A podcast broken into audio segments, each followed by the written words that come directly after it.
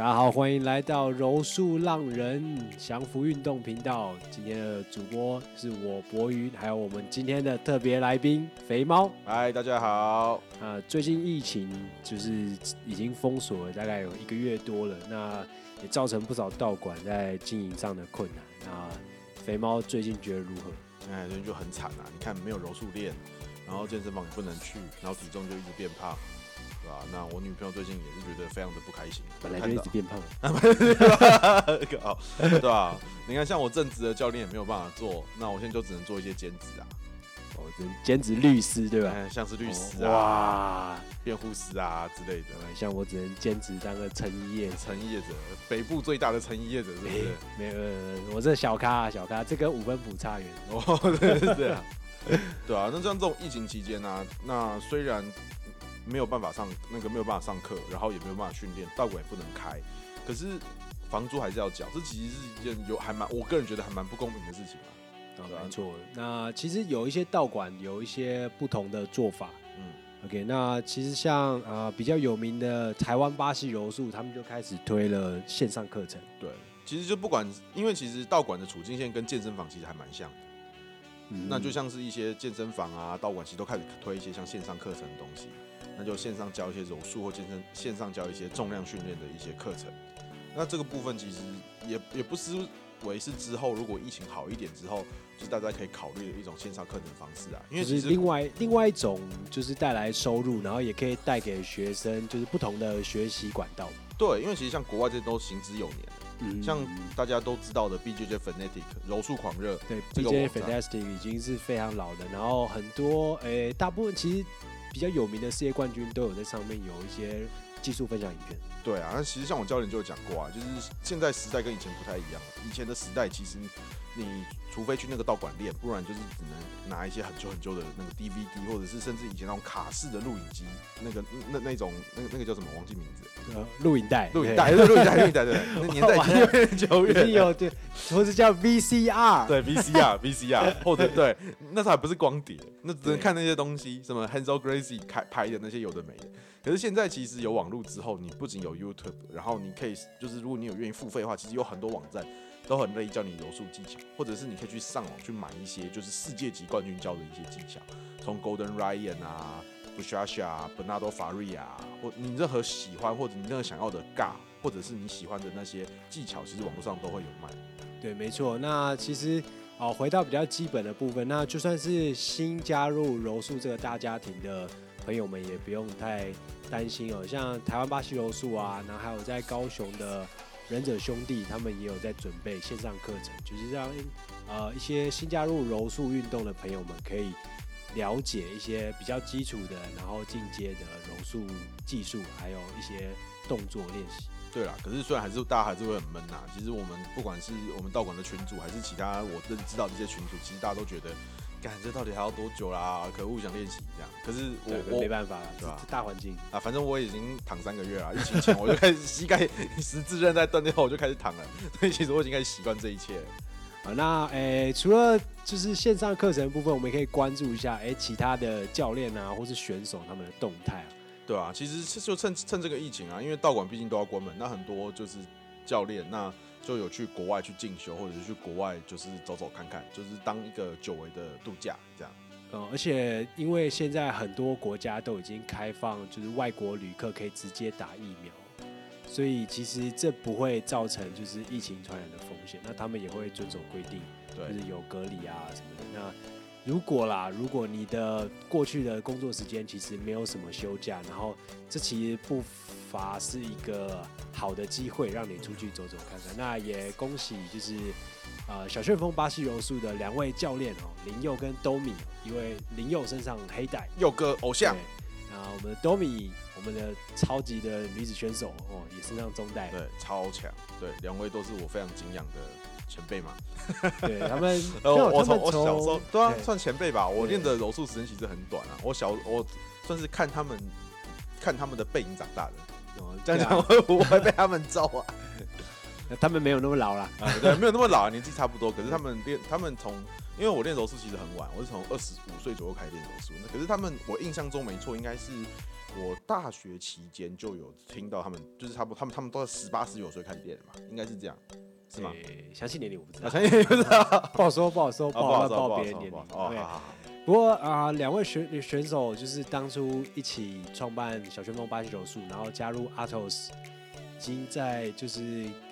青少年比赛里面崭露头角啊，然后上颁奖台有团队积分啊，这样我觉得真的是相当不容易，对啊，然后像林佑教练，他也这次也是在全民运里面拿到了柔术的 MMA 的项目，还有柔术格斗柔术跟那个请技柔请技柔术的双冠军，哦，那真双金牌真的非常厉害啊！专项的请技之外，我的 MMA 也可以吊打你。好，回过头来，那现在除了就是呃佑佑哥跟兜米一个身上黑带，一个身上咖啡带之外，那还有我们台湾巴西柔术台中分馆的扛把子 Justin。哦，没错，Justin 这个抽空哦去了一趟加拿大，拜访了一很有名很有名的 Stuart Cooper 的道馆。道馆在哪里？他在应该在 Vancouver 附近，特色是。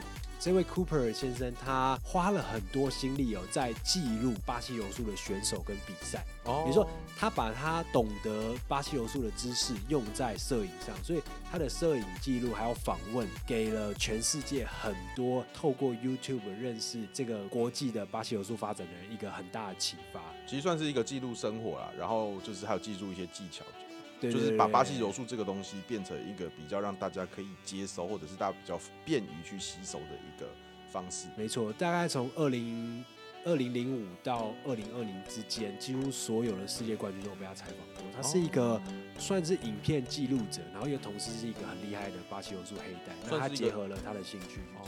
算是就是有点像是我们的 Flow Grappling 的那一种，就是访谈的方式，对对对对对，或者是 BJJ Fanatic 那一种。对，然后他本身是前选手，然后又是一个黑带，又是一个道馆的教练。对，其实这种选手后来就是转，就是柔术相关产业的还蛮多的。譬如像呃，我们比较喜欢的选手 Bernardo Faria，他现在他也已经没有在打比赛，可是他现在也是 BJJ Fanatic 的老板，去负责就是对对，就负责访问啊，或者是。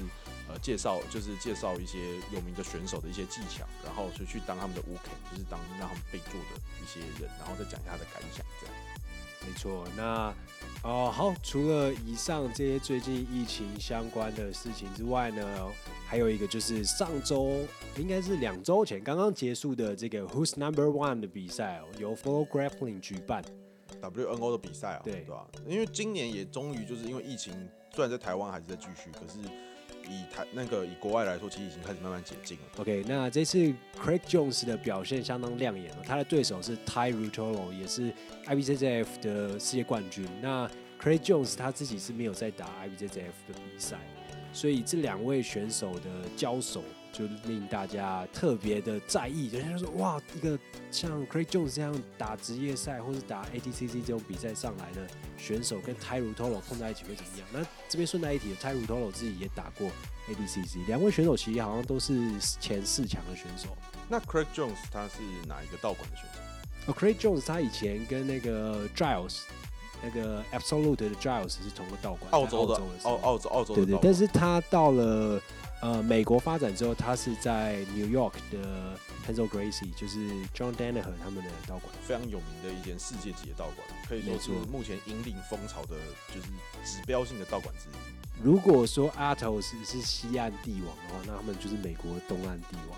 哇，那可以说是就是指标性的道馆，一定要去参，如果去纽约一定要去参观的。没错，那很明显，Tai Ruotolo 就是来自 ATOS。对，那 Tai Ruotolo 的教练是。诶、欸，鲁托罗兄弟，他们小时候好像是跟父亲一起练。那他们现在集训的话，阿头是一般，诶、欸，我不确定他集训的地点，但也很有可能就在阿头斯的本部，就是在圣地亚哥。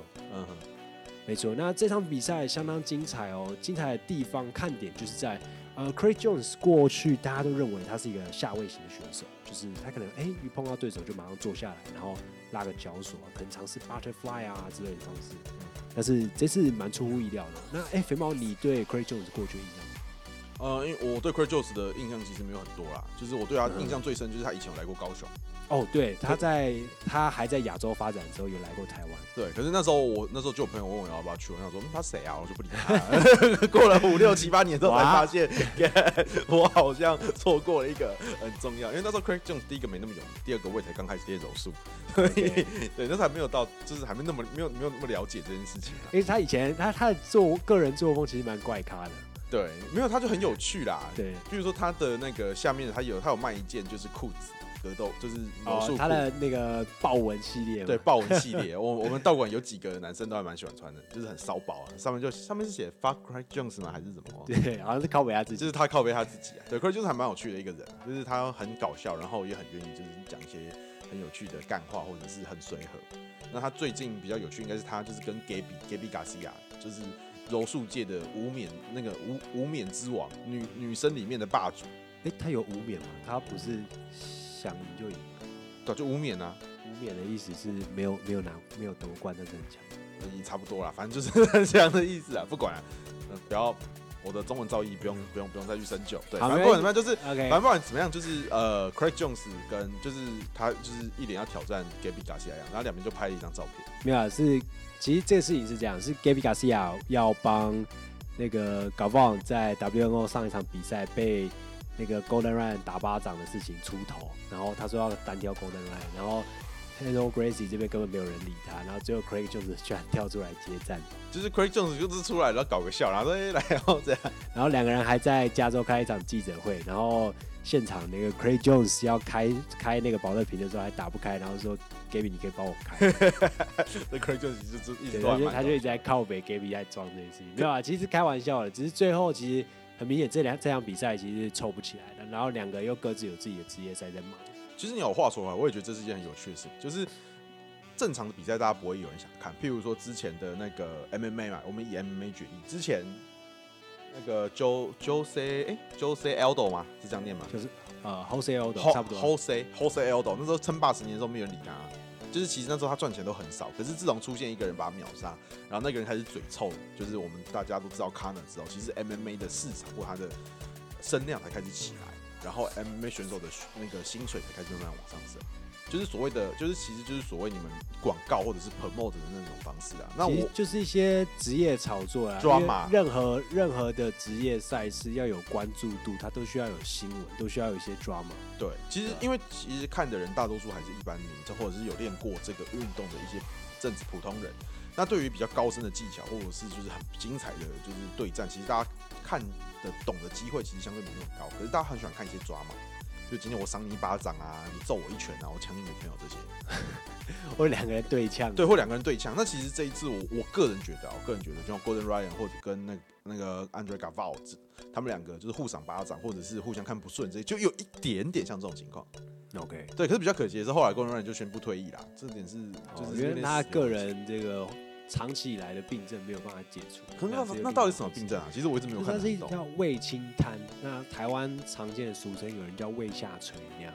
那他会对容易造成他在运动的过程中他会呕吐、恶心，然后他没有办法吃东西这样。可是他的胃下垂跟我想象中，我现在肚子这一颗不是没有关系，不是那个东西，你那个叫肚子，那个是肚子下垂，不是胃下垂，那个叫肚子。可是那个会影响到比赛的。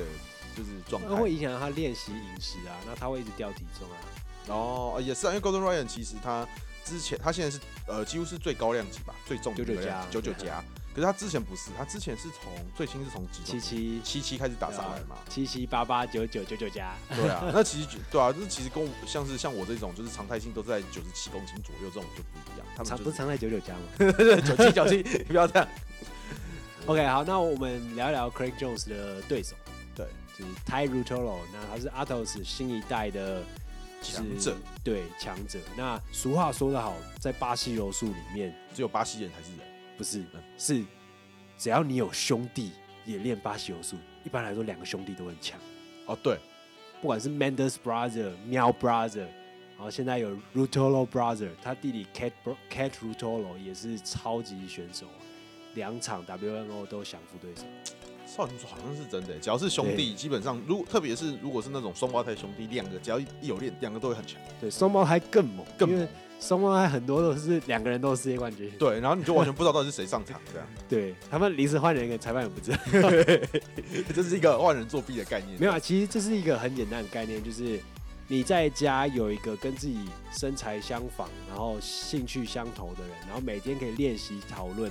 你你离开道馆之后，你的训练不会就这样停住。哦，对啊，这其实是你就等于是无时无刻都泡在柔术里面。这其实是很重要的一件事。像你看，像最近疫情啊，那那个我们大家应该都有感想，就是虽然我们看了很多 YouTube 或者是我们看了很多线上课程，可是没有一个人一起练的时候，其实就很惨。像我身边一些朋友最近已经有点神经质到开始做一些假人出来想要练习。那最近就有一个就是比较胖的选手，就是他就把就是他的假人的那个腰整 对整个夹断了，对，里面塞里面塞的那个棉被不够，就直接夹断。对，就直接夹断。他就说该怎么办？然后下面就有人说你可以夹你老婆啊。然后老婆下面有人说，哎、欸，我我的腰很细，不想要被弄断。对，没错。那这 Craig Jones 跟 Tairu Toro 的对决哦，就是大家很值得大家去线上看。那这边。先偷偷卖个结果哦，这个 Craig Jones 赢了，OK，那他用什么样的方式赢哦？这才是看点，哎，这才是看点。对，我们我们就是卖一个关子啊，对，OK，我我还没看，我没看，我今天晚上应该会看。那我未看先看，应该是 Head Hook 吧，OK，好，那哎，最近的一些动态趣闻啊，讲完了，那让我们聊一下今天的主题啊。对，那我们今天主题到底是什么？我们今天主题是要跟大家介绍一下，就是巴西柔术或是哎这种。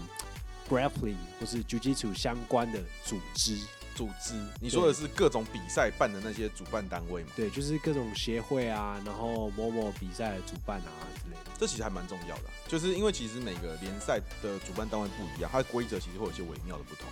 没错，因为就像就像上一次呃上一次的 Podcast，我们的新闻有一条就是新竹巴西柔术拿下呃可能 ASJJF 的亚洲联盟的。排名积分第一，哦，他们的对他们的青少年的团队积分是亚洲第一。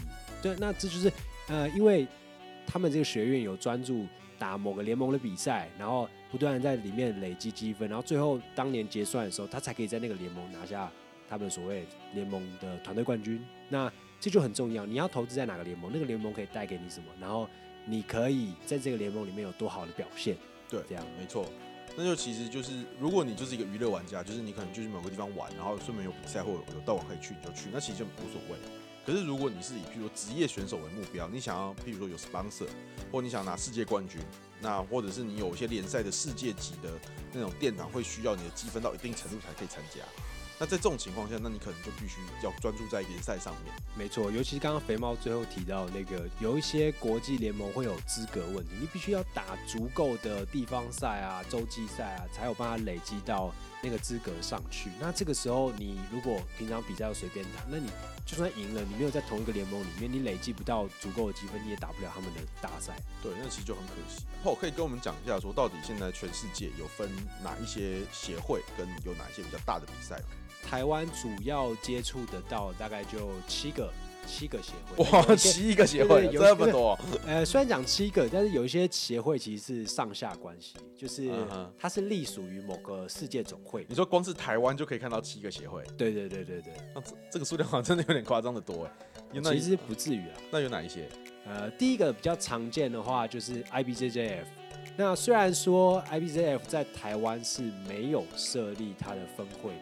但是 IBJJF 一直是世界上最大的巴西柔术协会，然后它其实是一个私人组织。那他们的创办人是格雷西家族的人。对，这可是这我这必须讲啊，就是 IBJJF 是目前世界最大的，没有错。可是，呃，我我我个人对它的可读性一直都没有很高。理由在于说，他最近有一个很奇怪的政策，就是他必须要登录在 IBJJF 的呃里面，然后他必须要付一笔费用才可以维持他 membership，就维持他会员才能比赛。那这其实也很麻烦，因为大家都知道，如果你必须要申请到 IBJJF 的会员，你必须要一个 IBJJF 认证的黑带帮你签名，或者是他要认证你，你才有办法去比赛。哦，没错，认证这件事情其实就变得有一点点像老鼠会，就是你要有一个上游会员认证你，然后。你才能认证你下游的会员、下游的学生什么，然后一个认一个。那如果你上面的断了，你下面的也会受到影响。所以简单讲就是，如果当 IBJJF 的那的那个官方组织不承认你的教练，或者是不承认那条黑带的话，那等于说那边比赛你都没有办法打。其实这就产生很多问题，因为其实呃有在练巴西柔术，大家都会知道，就是你的色带的升级其实是由教练决定的。那就是你的程度如果有到，教练就会给你。那他可以看很多表现，比如说你上课啊，或者是你有没有比赛啊，或者是你练习的时间等等等这些。可是 RBGF 的这个形，就是跟其他联盟比起来，很多其他联盟其实它就是一个形式认证，就是其实你只要填那个色带，它原则上是相信你的。对，那现在 IBJJF 就是不断的要求说，哎、你要诶、有认证啊，然后上面的人也要是 IBJJF 旗下登记的啊，或什么。但是其实除了这之外，很奇怪的地方就是，当你一得到黑带之后，你黑带之后的杠跟升什么红黑带啊，或什么带红带之类，居然又变成由 IBJJF。对，这这就变很奇怪，就是你现在，而且重点是，其实台湾很多人。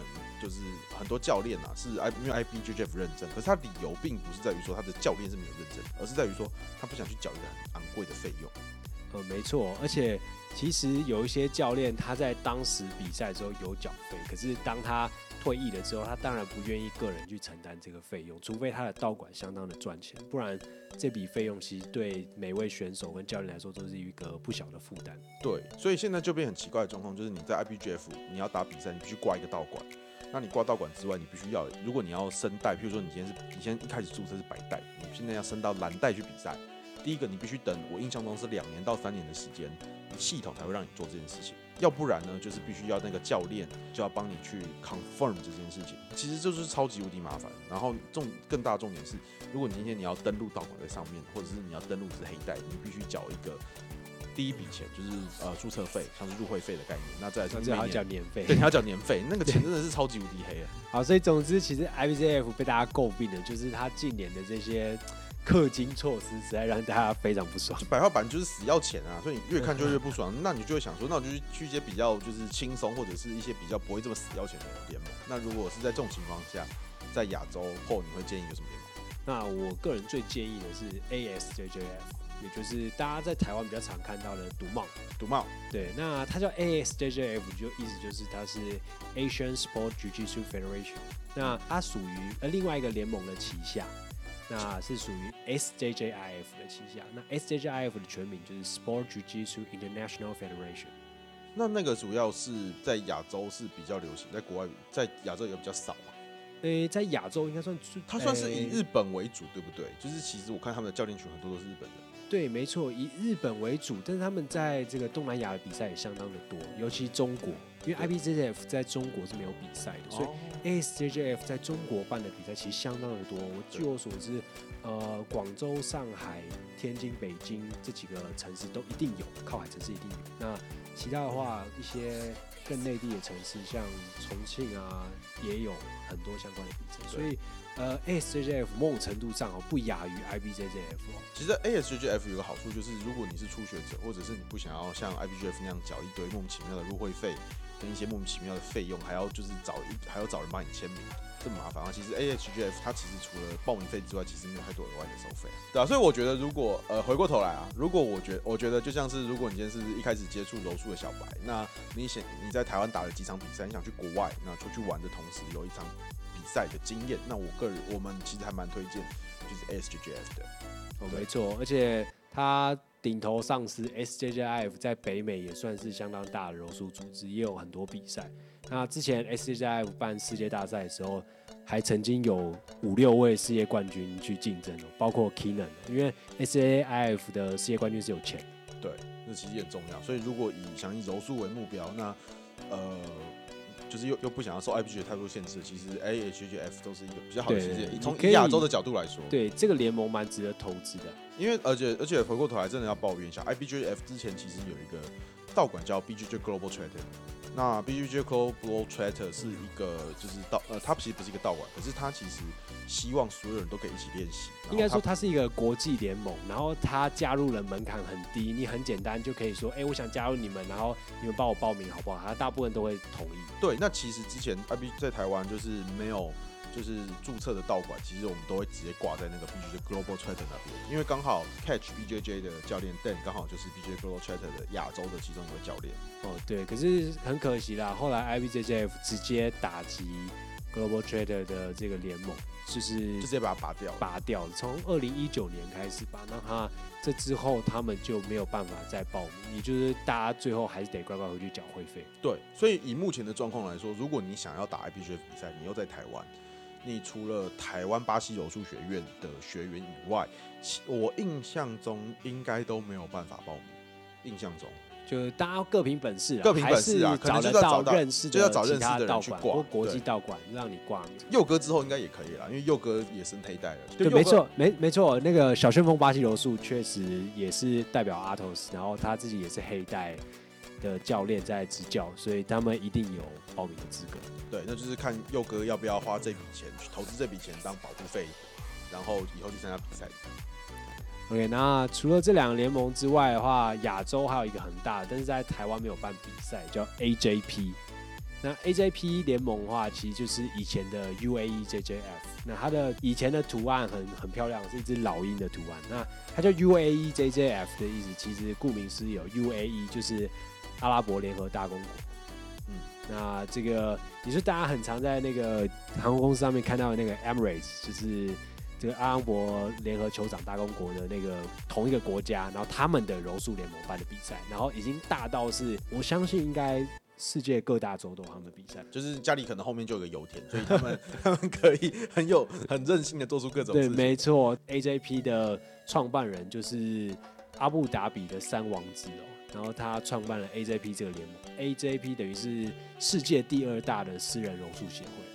那大家会觉得比较没有听过名字，第一个是因为它不在我们这边，不是在中东啦，中东跟中亚、中亚、中亚、东亚、东南亚都有。对对，那呃，我们这边刚好不在他们的射程范围内。那第二个是那个比较偏向邀请，哎、欸，哦，没有，AJP 它的规定有部分还是跟 UAE 时代一样，就是你要先打诶、欸、一些部分的可能城市赛啊，可能哦 Tokyo 公开啊，或者某某城市公开啊，或什么的。然后之后去打 Grand Slam，Grand Slam 的话，一个州只会办一一到两场，或是有些州根本不办。那亚洲的话，亚洲的 Grand Slam 是在好像东京吧？我记得上次是东京。对对。然后美国的 Grand Slam 是在 California，然后欧洲的 Grand Slam 应该在葡萄牙。这个是还蛮有趣的一件事。对，然后你在 Grand Slam 拿到了。呃，比赛成绩，然后好像前三名吧，他会给你机票跟住宿，然后直接让你去阿布达比打 World，打他们的 World。哦，这个我有印象，这个我之前好像刚开始练柔术一两年的时候，香港曾经有办一个类似的，还是菲律宾有办 trial，就是 trial，它是 trial，就是你要 trial，然后 Grand Slam，然后才会打 World。对，那好像是你只要那时候我印象中是菲律宾，你的你只要那那一个比赛里面的 Open 拿到冠军。你可以免费拿到一张机票，跟好像是住宿吧，你就可以去阿布达比那边。台湾真的打过这个赛制的，好像就只有佑哥林佑，佑哥有去打过。对，他拿连拿了三场吧，然后加 Grand Grand Slam，然后最后去打 World 的邀请。嗯哼，对，好像子代的时候。对对，那真的真的很厉害，真的很厉害。对，还有另外一个好像是，我记得阿托斯的另外一个创始人是不是也被邀请到这个组织？哦，他其实是 UAE 队，就是阿布达比国家队的教练。是对对对。那呃，因为早期 AJP 的原名是叫 UAE JJF 嘛，表示就是这个阿拉伯联合大公国自己的柔术联盟办给全世界，让全世界开放的比赛。对，那其实就是帮他们自己国家队来练兵，然后为了在之后的世界杯打得好。那除了这个 AJP 之外，好，那我们直接讲到 JJIF 好了。那这两个有什么差异？因为其实就我浅薄的印象来说，UAE JJF 跟 JJF 感觉就是很像的一个组织，就两边的道，不管是联队伍啊，还是两边的，就是呃联盟，感觉都还蛮相近。的，没错，因为他们都是一样，同样是阿布达比的三王子来经营。哦，老板都一样，就是老板都一样。对，这可是 JJIF 比较不一样的是，JJIF 它是全世界最大的国家柔术代表的赛事联盟。也就是说，它就是那种，哎，你有点像是你亚运报名啊，你要有个台湾的协会报名给亚洲的协会，亚洲协会再帮你去报名世界的协会的比赛，它是有一个层层相叠的，就是跟前面不一样啊。对，对，对，前面会前面不代表国家，前面比较像选手个人或代表你的道馆。对，就前面可能是以道馆为就是就是为参加的，或者是以个人为参加的基础。那呃，JJF 就是以国家，我们后面扛的就是，譬如说之前我们去打国去那个我们有去哈萨克或蒙古比赛的时候，对，后面就是扛的是国旗，就你会看到大家扛国旗啊，然后说，哎、呃，我是什么中华代表队啊，或者什么国家代表队啊之类的讲法，那就表示他打的是 JJIF。而且 JF 也有个很特别的是，它不分色带，它不会像其他就是联盟一样，他们还会分白带、蓝带、紫带、咖啡带、对，他们比赛的时候跟 AJP 就是原本的 UAE JJF 一样，就是他们是红蓝对抗。反正你上场的时候，他会讲好一边是红边，一边蓝边，然后你们会绑上红带跟蓝带。那他单纯是让裁判在给分的时候比较好计分，然后很清楚，哎、蓝方赢，红方赢这样的方式。就像是我们平常在台湾比赛的时候，如果两边的道道服的颜色是一样的，他就会给你一个就是呃黄蓝黄绿带吧，对，就叫巴西带，巴西带，巴西带，黄绿相间的一个底的色带。所以其实红蓝带意思是一样，对，就是分边让你比较好看清楚。分边呐，可是这个就很刺激哦，你就会发现说，你的对面你完全不知道它强度有可能是一个白带的。就是小嫩嫩来混的，有可能是一个黑带的世界冠军，你完全不知道你的对手是谁，这个很刺激。对，可是没有办法，因为这个代表国家出去比赛哦，那表示你已经是相对是你在你的国家代表选拔里面，你已经是你们国家这个量级相对强的选手了。不管你是诶蓝带、紫带、中带、黑带，那反正你今天派出来了，那去代表这个比赛，你其实不太需要介意对手是什么色带，你重点是你要做出自己最好的表现。对啦，可是还是会很怕、啊，你就想说没什么好怕，就比赛呗。你就会发现对手奇怪，我怎么好像在 YouTube 上看过他呢？怕爆这样。OK，没有。那其实这个讲完 AJP 跟 JJIF，那 AJP 其实刚刚肥猫有问到说他们两个差异在哪？除了 jjf 是国家代表之外，AJP 等于是 UAE JJF 把自己的联盟私人化，然后用比赛去经营一间公司的角度来创造了品牌，叫 AJP。哦，就是 AJP 就比较像是他们的副牌，就有点像是 JJF 的类似副牌的，就是没有没有这两个财务是没有相关哦，财没有财务没有相关。哦，那就是 AJP 就比较像是私人的就是比赛，那你个人其实是可以报名的，对对对，只是 JJF 你就必须以国家以协会的方式去，而且 JJF 它走的很官方哦，他们的总部设在瑞士的伯恩，就设在一个中立国家，对，然后主席也是用选的，也不是用经营啊，也是用投票的，对，也不是说三王。子独立拥有，他只是最大金主。对，欸、那讲完这两个联盟之后，我们可以讲一下台湾的吧。台湾到底本土有哪一些协会，或我们平常打比赛到底是哪些哪些协会办？我觉得我们先讲另外一个话题，就是这个阿布达比三王子，他除了拥有 AJP 跟创办 JJ 跟大力支持 JJIF 之外，他还有一个联盟，就是 ADCC。哦，ADCC，哦，那就是。就是讲完 Gi 之后，ADCC 是 No Gi 最大事，就是基本上认证最大的一些赛事啊。诶、欸，其实大家都讲说它是 No Gi 赛事，但是熟知 ADCC 的规则的人就会知道，其实 ADCC 是可以穿道服，只是没有人穿，没人看过啊。你为什么要给别人一个把武器？没有，早期其实是有人穿道服去打，有桑博选手穿桑博服去打。哦，是哦。对对对，其实 ADCC 是可以穿道服。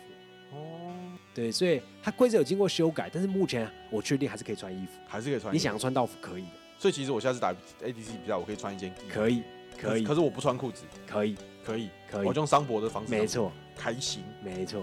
哦。好，没有。那我们回到正题，就是 ADCC 被公认是全世界强度最高的赛事，这应该毋庸置疑。No Gi。再话说回来，那个 ADCC 的部分，那其实 ADCC 在台湾也是有办过两次比赛的吧？我记得。对，没错，大概二零一八、二零一九连两年办了两次。对，那我印象中没错的话，ADCC 也是有所谓的 trial 制度的，就是你今天你要参加 ADCC 世界赛，你必须在三呃各地的 trial 有分三个亚洲、欧洲跟美洲，或者是你有你是有被就是 ADCC 协会邀请、呃，应该是五个洲际赛哦，五个洲际赛，对，它其实是呃北美就两场了，西岸 trial、东岸 trial，对，然后南美 trial。欧洲 trial，然后整个亚洲的话是叫泛太平洋 trial。对，那泛太平洋最有是在我上一次应该是在东京吧？Pan Pacific，对，在东京。那台湾有直接去参加东京 trial 的选手就只有 Neil 黄正凯选手，黄正凯选手，那个新竹巴西柔术的选手，也是一个很优秀的 MMA 选手，对，也是我偶像 Neil 哥。嗯，没错。然后黄正凯选手很可惜的首轮虽然没有分数，也没有被降服，但是被裁判判定拉掉了。对，有点可惜。后来他对手好像就直接拿冠军了。对，他的对手好像就是最后的冠军。代表说，如果他那时候赢的话，就说不定就可以直接。希望他下次有更好的表现。希望下次有更好。对，希望疫情之后能看到他出出去继续打比赛。他今天本来好像预计要去吧，他今年有一直抓我要去，可是后来发现疫情就是疫情有点拖太长。对，就大家一起，就是大家一起出不去了。反正今年没有比赛打，这样。没错。那 OK，那呃，ADCC 说完了，那让我们回到台湾好了。那从台湾哦看。就是台湾土生土长的协会联盟？台湾土生土长协会，我比较大就是中华巴西柔术协会。哦，对，就是呃，大家可以看到，如果简写的话是 CTBJJA，就是中华巴西柔术协会。那它应该是台湾办巴西柔术赛事最久的组织了。对，也算是把巴西柔术引进台湾的一个蛮初期就开始生根的一个组织。可是那时候应该也没有组织啊，那时候应该就是他叫台湾巴西柔术。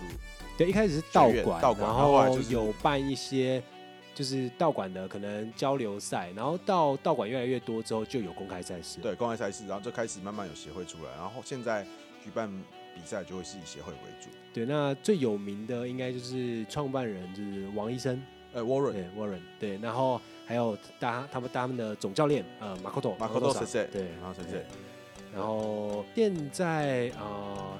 平均应该每年是有两场比赛吧，夏季一场，冬季。应该就是七月一场跟十二月一场。对，对，那那就是场地会不一而足，有有时候可能在就是信信义信义的运动中心，或者是有时候南港运动中心，最最大是这两个、啊。大部分都在台北啊，就这两个场地。对对，那那再来就是第二个就是我们最近比较常听到就是台湾柔术总会。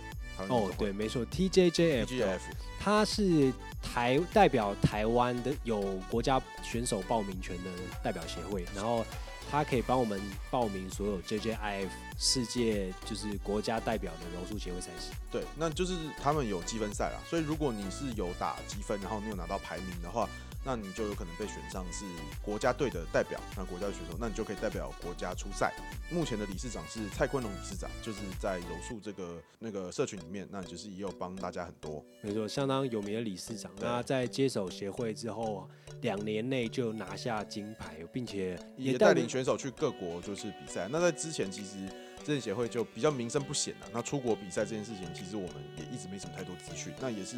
呃，蔡可能过去啦，在过去的协会比较松散一点，然后也就是诶有协会推荐啊，或是有办小型的比赛，那就派那些选手去。那直到蔡理事长接手之后呢，办了很多比较公开透明的大型比赛，然后让各方的选手都有机会出来，诶累积他的积分，展现他的实力，那更容易有一个公开的标准，让大家决定谁可以去代表台湾比赛。对，那呃去过了很多国家啦，譬如不一而足，譬如说哈萨克啊，嗯，譬如说泰国啊，譬如说呃蒙古啊，那阿布达比啊，然后还有这一次的亚运就是印尼举办的，对，主办的，其实就、呃、慢慢有走出台湾哦，变成一个比较更有国际视野的一个协会。对，我觉得这样很好啊，就是有各种不同的协会，各种不同的比赛，特别是如果你每次都是在跟自己同色在打，有时候你会陷入一个误区，就是你可能会觉得就是自己。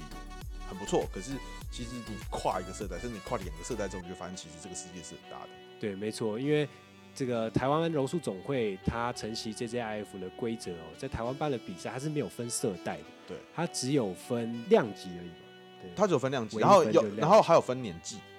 哦，对，后来有新开 Master，对，就是有三十五岁的 Master 组，只差重量。那比较特别的是 JJIF 这边要稍微讲一下。在规则上面，就是它是里面唯一一个不只是请技的，就是刚刚前面讲的 ADCC 啊、ASGF 或者 IBGF 那些，其实都是请技的规则居多，就基本上都是拳击规则。嗯，可是 JJF 有所谓的格斗柔术，有所谓的对打对打柔术，然后甚至有那个普通的我们正常的请技，还有所谓的延误，那些都是在比赛内容里面。当然啦，如果是亚运的情况，它只有请技，可是其他的都还在争取。那目前也是希望可以进入奥运项目。没错，而且因为透过这些比较进阶、增加更多技巧的所谓的对打柔术或格斗柔术，会让很多选手更容易跨界。他可以从柔术圈跨到诶、所谓的 MMA 圈子啊，或是其他的格斗领域。那其实我觉得这对运动员发展来说是好的。或者说其他领域的人也可以跨进来，MMA 选手也可以来打这一场比赛。譬如说以这次全民运来说，其实就很多 MMA 综合格斗的选手，譬如说凯撒，譬如说 Neil 哥，譬如说 Victor 教练、Jeff 教练，这些其实都会来，就是就就可以一起参加，就是 MMA 的比较偏向 MMA 规则的格斗柔术的比赛。没错，呃，我们今天大概的组织就介绍到这边。那比较详细的一些 detail 规则，比如说每个协会的规则有什么不一样啊，或者是每个协会的一些 detail 或有没有什么八卦，或者是我今天如果要参加比赛，会比较推荐哪一个啊？那我们就留到下一次再说。追踪我们柔术浪人的频道，我们会有更多的新消息释出。啊，好，谢谢大家，我是肥猫，我是博宇，好，拜拜，拜拜。